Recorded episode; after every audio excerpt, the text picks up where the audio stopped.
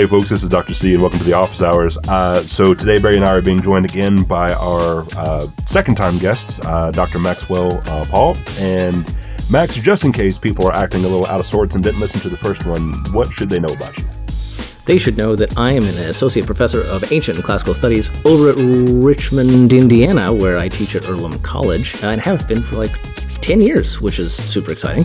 Um, I'm also still 37 and still uh, on TikTok at Prof Maxwell. Yeah. Uh, it just occurred to me that means that you you probably got that gig not long out the gate from graduating. Yeah, I Did you have I, to murder someone? Because I had. Yes, essentially. Yes, I did. No, I, I, I fell into this. This was my one, my one uh, interview I got was for a visiting professorship, and then it turned out that um, that it turned into a tenure track search, and I was the inside candidate. I- Yeah, stupid luck. more power to you. Look, goodness gracious. I I remember uh, a grad student asking me, so Gabe, how many uh, how many applications did you send out? Because they were sending out like 20, 30. I said, oh, I, I sent out between 50 and 60. I got three callbacks. Uh, and they were like, really? I said, yeah, yeah. And then the job I got immediately after uh, I graduated was none of those three callbacks. That was just networking with a friend. So yeah, uh, Yep. Well, if there's Yep. any critics, they're just jealous. It's fine. Yeah. uh, all right. So today we're going to talk about a subject matter that is near and dear to all our hearts, and that is Nazis. Yep. Yeah. Yeah. Yeah. Actually, just as a disclaimer, because I do talk about white nationalism on here from time to time. This was this was Max. This was your idea. You wanted to talk about this. Yeah, absolutely. I was like, look, we talk about Nazis. F- those guys. Sorry, mom. That is this is the official the official stance of the uh, Office Hours uh, podcast is uh, fuck Nazis. yeah. Uh, anyway, so all right, what is the relationship between classics uh, and the sort of uh, pop culture imagination of history in that regard, and the modern iteration of white nationalism? Sure, it's uh, it's, it's not good. it's, it's real not good.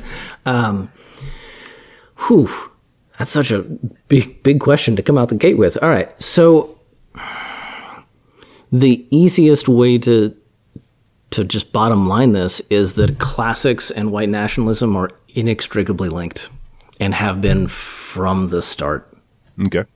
Um, a lot of folks probably let me rephrase that a lot of white folks didn't know that um, including myself and you know in the past you know 10 odd years people have been like ah hmm, mm, it seems it seems maybe we should be taking a closer look at this um, but yeah it is it's predicated on this notion of essentially a glorious white European past, which never actually existed, but that hasn't stopped um, people from imagining that. And that is definitely how it's portrayed in popular culture, which then sort of reinforces this notion that like Rome was white and Greece was white. Um, and therefore, it's something that white folks now can claim as their heritage and more darkly, proof of their excellence. Yes. Yeah. Yeah. So Yeah. let's let's start here uh, with something that you pointed out, and that is this sort of broad understanding of what it, of Western civilization, and in fact, the the misnomer that is the phrase Western civilization, right? Because that is a way of homogenizing a an extremely diverse and uh, an extremely diverse group of cultures that all had anachronistic identities, you know, as every culture does over the course of its history, and then to boil that down to what is a very thin slice of that timeline that is the uh, and even not even the entire Roman Empire, because when they talk about the Roman Empire, they're talking about like the they're not even discussing like uh, Byzantium, right? No. Or or uh, you know Asia Minor or any of those places. They're talking about They're talking about the West. That's it. the West, yeah, the Western branch of it, and and folks who today who today would maybe maybe tangentially be considered white, uh, maybe, Uh, yeah, I mean it. this all gets down to right, like race is a social construct. Yes. and it depends on who you're co- who you're talking to. Um, but you know, it's it is such it's such a bold and erroneous claim. Um, I mean, even yeah, even starting with with Western civilization. Um, one of my colleagues, oh my god, I'm blanking on her name. It'll, Rebecca Futo Kennedy. There we are. Um, she has this great piece like tracking the origin of the phrase Western civilization, and I don't remember how old it is, but it's sub 200 years. Right, like it is. It is a relatively new concept. Um, pair that with this delightful infographic I saw. Um, there was just a map of the world, and they had labeled what what places counted as the West. Um, and so you're like, okay, America is the West, but also so is Australia, and so is like parts of Europe, and like maybe Israel, but probably not Palestine. And you're just like trying to figure out where Yeah. exactly the West is, and you're like, it's just say white people. That's what you're talking. It's what you're talking about is white people Yeah. except a specific kind. Yeah. Yep. Anywhere, anywhere uh, where the descendants of those who did not have much exposure to the sun have gone is the West. Is the West. Um, so this is really interesting to me because uh, so my secondary area of interest uh, is white nationalism and their propaganda efforts and sort of the Yeah. use of narrative and how they construct a world uh, and that is at best adjacent to ours and at worst grossly fantastic. Uh, Yep. And I mean that in the in the hyperbolic sense, right? So um, the one that immediately comes to mind is the uh, organization Identity Europa Yeah. Yeah. right? Which, just as a point of grammar, they spell E V R O P A. Is that It's is that just, a thing? They are using Roman style lettering, which didn't make a distinction between U's and V's. That's it's, that's it. That's the entire. Yep. Yeah, yeah. So It's not, it's not clever. It is the fedora in that image. It is Yes. the yeah, Yes. and and you know that that that spelling Identity Europa, i it, if it were a person, it would study quote the blade or whatever the hell those edge lords are into. Um, so Identity Europa was one of the white nationalist organizations that was at like the Charlottesville uh, rally, Unite the Right. Um, they were a lesser player, but they were still there among the group with like the uh, Legion of the South and the Proud Boys and and, uh, and all of them and Richard Spencer and his ilk Yeah. but this is while they're a relatively new group, they are a part of this idea of, of upholding the West. Uh, right, the Proud Boys talk about this as being Western chauvinists, Yeah. and this notion of a homogenized whiteness, which is interesting because that does a huge disservice to actual history and actual culture. But they're not interested in that, right? They're interested in this sort of. Uh, so I, I made a I wrote I, excuse me again grading is done. I'm a husk of a man. Uh, i co-authored a paper uh, that was turned into a book chapter with a, with a buddy of mine um, where we looked at the narrative construction of uh, propaganda that has been showing up increasingly over the last five years as of this recording um, per- across the united states particularly in the midwest but across the united states uh, with white nationalist uh, recruiting efforts Sure. and a lot of it has that thing of like preserve heritage, preserve culture, that kind of thing. They use statues that look Romanesque, or at least an approximation of being Romanesque. Um, they Identity Europa use their stupid spelling, um, and uh, American Vanguard, all them sort of stuff. They have this sort of imagery in it, and actually, uh, uh, American Vanguard, which is now Patriot Front, um, Yeah. because after the Charlottesville rally, they, for legal purposes, rebranded themselves. Um, fun fact. Fun fact, they actually split into two organizations. They went from um, American Vanguard to Patriot Front being one, and then the second one was being the National Socialist Legion because they wanted to engage in violence and thought that the Patriot Front folks were not legit enough, basically. Um, so None of this is terribly surprising. Yeah. Right. Uh, so, but like Patriot Front uses the fasces, uh, if I'm pronouncing that right, uh, in their symbolism, um, as obviously a reference to fascism, Benito Mussolini, and all that kind of stuff. Yeah. And and and his rhetoric about like you know the supposed glory of Rome and all that kind of thing. So. It's not going away anytime soon. Uh, these groups have, in some cases, been around for a couple decades at this point. Some are relatively new. But what's interesting about this is while they don't really grow that much in numbers, they certainly grow in activity, and the players don't change. So, whether we like it or not, they're here to stay at least for a while. Yeah. Um, and yeah, so what are some of the ways that you've seen this romanticized and collapsed version of Western civilization or uh, uh, you know history from the classics uh, used? One of the things I show my students is a promotional video, for lack of a better word, uh, put out by Richard Spencer's uh, American Policy Institute. Mm, this is probably four or five years ago at this point. Um, yeah, um, and it's it is all about uh, like reclaiming your heritage and asking like, oh, do you feel lost? Do you feel disconnected to things? And over this this Spencerian monologue are images of Don't give that man a genre of, of language. No. He's not. no. Charles Dickens earned Dickensian. All right. Richard Spencer earned a punch in the face. that he absolutely did. Yeah.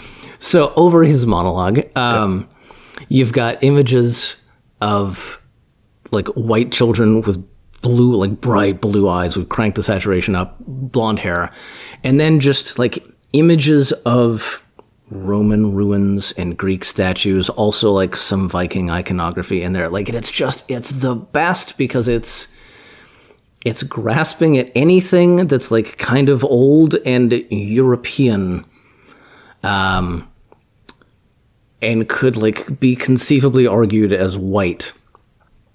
But it's like it's the a video made by the types of folks who are like, yes, European is a reasonable class of thing, and you're like, there's a whole bunch of dis- disparate groups. Like you, like it is incredibly pluralized, but they don't care. Like the idea is great. Greece Yeah. and Rome and the Vikings, they're all part of like white heritage that Americans should be reaching towards. Um, and that's the like that's the underscoring piece of of a lot of this, right? Like you take ethnic essentialism, that whiteness is not a social construct, right? That it's that it is a real thing. Um, and that confers with it certain cultural excellences. And then you're like, great, once we've bought into that, we can then try to sell you on this idea of a white Greece or a white Rome, Yeah.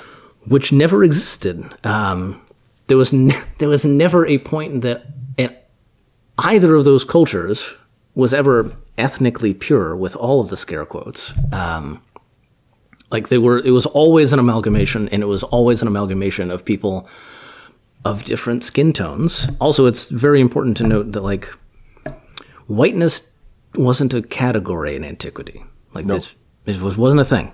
Um, So Our, like our concept of whiteness didn't begin to be developed until the late 15th century. Yeah. So it's they're just so mm, so many inaccuracies, but none of them matter, right? Like because all all that does matter is that you use the general concept of the greatness of Rome and Greece as saying like, all right, white person, like that's a thing you're owed. You don't have it. You used to be great.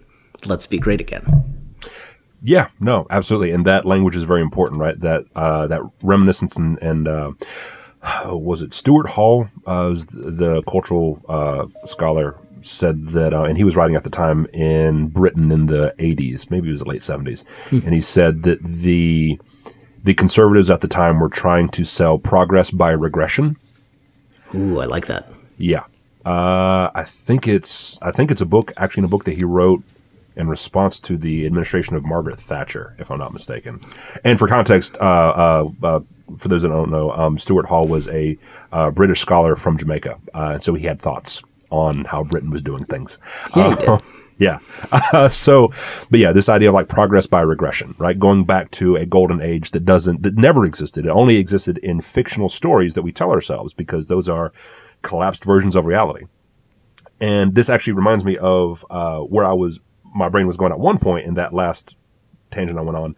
The chapter that I wrote is called uh, "A Safe Space for the White Race: An Interrogation of White Nationalist Propaganda." And That's a really nice title. well, it's from Spencer himself when he says, "I want to make a safe space for white people." I w- and and this is almost verbatim. He says, "I want to recreate the Roman Empire, but for like Scots and Finns and the British and you know, I think he includes the Italians and the Germans and stuff stuff like that." And I mean, he'd have to, yeah. yeah, well, well, he doesn't have to do anything.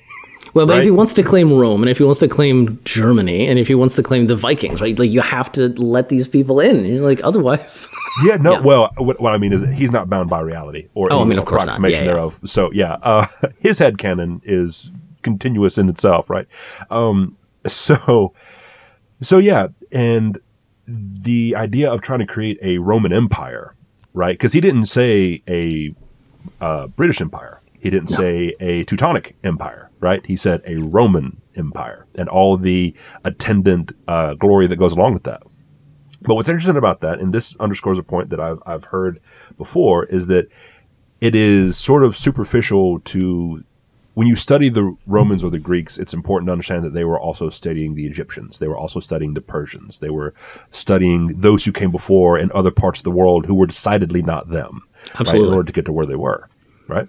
Yeah, absolutely. Yeah, inter- an interconnected, larger Mediterranean basin, Near East, all of it. Yep. Yeah.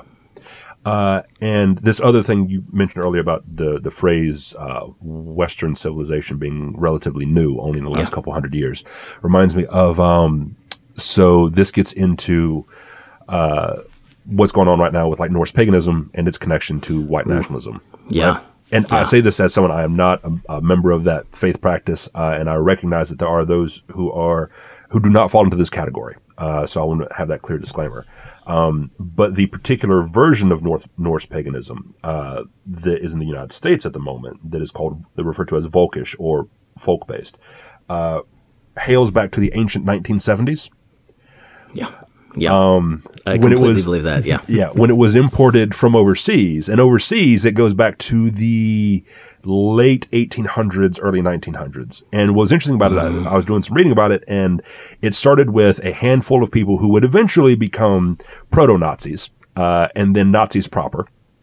But they were concerned about the uh, multiculturalism of Catholicism. Okay. Okay. All right.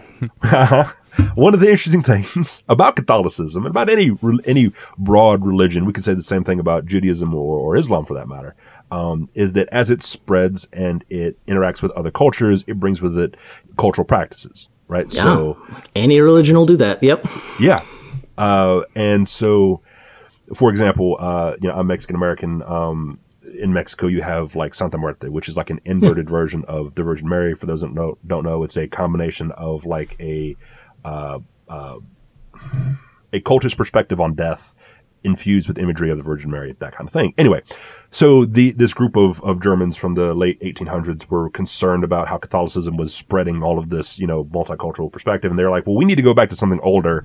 Um, let's let's be let's be Nords. Uh, are we? No, but that's not important. Doesn't matter. We'll No, doesn't matter. anyway. Yeah, yeah, It's a good story. Uh, that's that's all that they're worried about at that point, right? And so they reinvent this sort of uh, uh, Norse paganism that then is what we have, a variation of what we have now.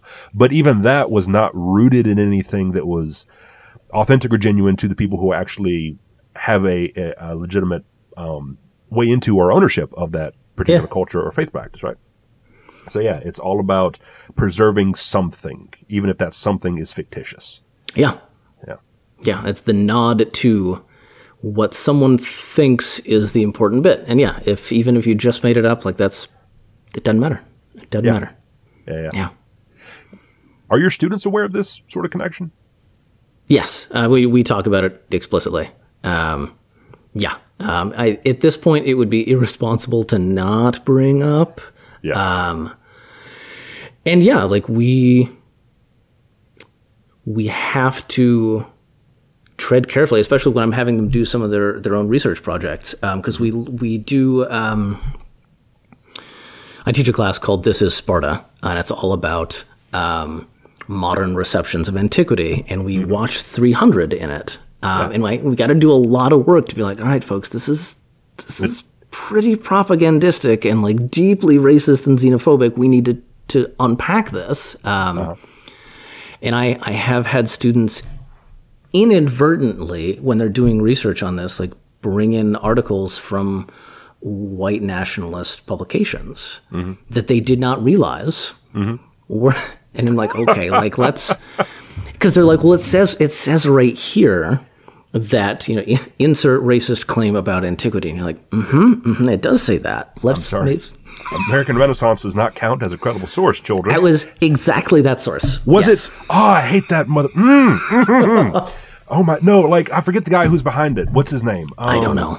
I yeah, don't know. no, he's he's like an evil Bill Nye, uh, for lack of a better term. But he or or uh, uh, whatever Richard Spencer is going to look like in 30 years. But no, the, the guy who's behind American Renaissance, I hate that website so much, and I've spent way too much time there. It looks convincing enough to you know an 18 year old who's like, oh, I'm doing classics research.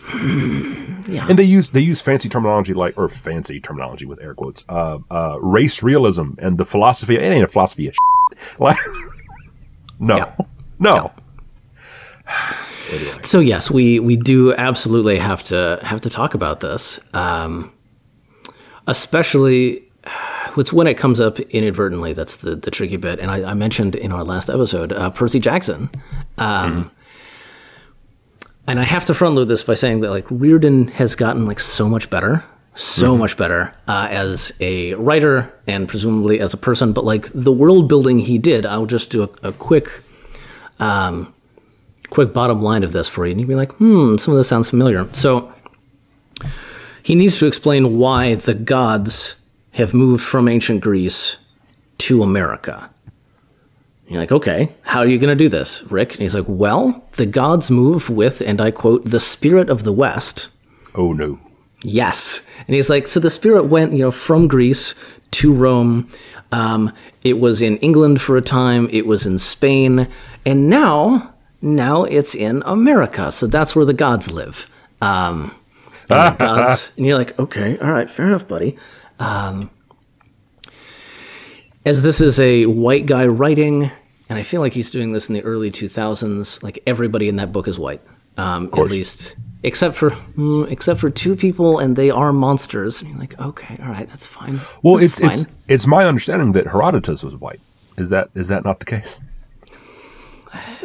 no, no, no. Uh, so yeah, he creates he creates this world where you're like, okay, the gods are tied to the west, and the gods have all these offspring who are all white, but they're all of the same genetic line. Like the kids are hanging out at, at All right, so we got some we got some purity of blood magic here. That's the camp is Camp Half Blood. um, uh, and at one point, our, our character, Percy Jackson, is given a sword. And his teacher's like, yeah, yeah, yeah, this sword won't actually cut people who aren't monsters, who, who aren't demigods, because they're not important enough for the blade to notice. it. Only kills the inferior. The superior, it only kills the superior. Oh, I'm sorry. Sorry. Yeah. But but yeah, so like again, he's I'm not claiming that Riordan is a white supremacist, but he built this world where you've got a white race of demigods who's genetically distinct from the general population and who has been influential in guiding Western history. And you're like, Yeah. buddy, mm-hmm. buddy, I know you didn't mean to do this, but you did it. You did a bad. You did a bad. And so It's it's, not- important yeah. for students to be able to see like, yeah, this is everywhere. Like, it's baked into a lot of things that you just wouldn't otherwise notice. and that's a no that's a really that's a really good point to make that sort of media literacy because it is rather uh, it is pervasive it's everywhere um, we certainly see it i'd make the contention i was well i was talking to a student of mine uh, who was we talked about comic books and I ran into him and he said, Hey, Dr. Cruz, and he talked about something. I said, Well, hold on a second. I got to go print off something. But while you're waiting, I want you to think about this. I said, uh, In what way does Captain America wielding Mjolnir in Endgame uh, feed into white nationalist propaganda? And he's a uh, young black gentleman. Uh, and he's like, uh, What? And I walked away, came back. You chew on that. Yeah. yeah, chew on that for a second. I walked away five or ten minutes later, and he's like, "Dr. Cruz, I got nothing. I don't know what you're talking about. Are you telling me that, that that's like Nazi stuff?" I said, "No, it's not Nazi stuff." I said, "But let's consider some things for a second. Uh, number one, you have the uh, hammer of Thor that bestows or is an indicator of worthiness and who will. And first of all, uh, hammer of Thor. Thor is a Nordic god, commonly used by a lot of uh, neo Nazis now as a emblem of white supremacy not to mention played by Chris Hemsworth, who is human supremacy in many regards, right? Yeah. And Yeah. I mean, he is a standard. man. He's a very attractive man, right? Uh, I said combine that with the um, mythology of their superiority in the MCU. They're an advanced species, far and away beyond anything that we could uh, hope to be. Uh, and then that weapon that uh, indicates worthiness is picked up by a white American man from the 1940s, uh, which he uses to defeat evil, right? Uh, and, and that kind of thing. Many of which, and the others on the business end of that hammer are uh, monstrosities, which has often been used as a parallel for uh, people of color and that kind of thing. And, and old boy is like, I I want to like that movie. I said, you can. It's a great movie. I love the movie. Also, now welcome to my life. This is what I see everywhere I go. Uh, what's your question, kid? Uh, anyway, so, um, but yeah, the, the, the stuff is is uh, quite ubiquitous, and there is so much misinformation about Yeah. the classics in history that it becomes difficult. Which is a, a great reason to follow you on TikTok because Hey. you actually put out good information about these. Why, thank you. Yeah. You know, I mean, there's a wide world of terrible things connecting classics and white supremacy. Um, I think, much as you asked your student, I think I would have your listeners notice anytime something Greek or Roman is being deployed in a modern setting and ask why. Yeah, I think, uh, I, I- and you know, the thing like with Percy Jackson, to go back to what you were saying earlier, there is so much material there to sort of recontextualize and remix and turn into modern storytelling. Um, but that does really seem like stealing from tropes and stealing from, from tropes on tropes. Neil Gaiman, right? Uh, Love him, in, yeah. Right, American Gods. Yeah. Uh, which, uh, I enjoyed the book. I didn't watch the TV show, so I, you know, I don't know, but, Fair. uh, but uh, Wednesday, Odin, right? Yeah. Yeah, and and they explain gods go wherever people are, and that Yeah. makes a degree of sense. And what I appreciate about that was that you come away with the understanding that yeah, no, uh, Wednesday is not a good guy. He is not the hero in any of this, uh, and that pushes back directly against this idea of a romanticized version of a character uh, out of myth that is pretty vicious in many regards. Yeah, Uh, absolutely, absolutely. And and Gaiman contrasting to um, to Riordan, like needed to get his gods to America, right? American gods, but he's like, oh, they came with immigrants, and they didn't like bring that god. They brought an aspect of the god through their worship and through their practice, and you're like, Right. that's a much cleaner and I think more respectful and less problematic way of being like, oh, why are these gods here? And it's like, yeah, Yeah. great, they come with the people. Yeah, yeah, yeah. It's a much less tropey, much less stereotypical way of going about it, and almost makes up for the fact that he borrows from the trope of uh, women consuming men via sex, uh, which is the opening chapter of Yeah. that book. Was that with Bilquis? Yeah. Yeah, yeah, yeah, Yeah. yeah. Uh, the the goddess who becomes a, a sex worker who then bodily consumes her johns. Yep. Um, yep. Yeah, you win some, you lose some, That did make it into the show. That did make it into the show. and that's a part of why I haven't watched it. If I'm being Yeah. honest, I'm a little Yeah. concerned. Yeah, that's that's reasonable. yeah. um, All right, so then, uh, all right, so we'll, we'll go ahead and, and pull it to a close. Then I think we covered some good ground today, and we're running out of time. So, uh, Max, where can people find you? They can find me at Prof Maxwell on TikTok. Uh, you can search Maxwell Paul uh, on Twitter. That's the other account. There we are. Or you can come uh, join me at Earlham College in Richmond, Indiana. All right, uh, and of course, uh, you know, folks can find me on TikTok at Dr. Dot underscore C and on Twitter and Instagram at GA Cruz underscore PhD. All right, folks, thanks for stopping by the office. We'll see you next week.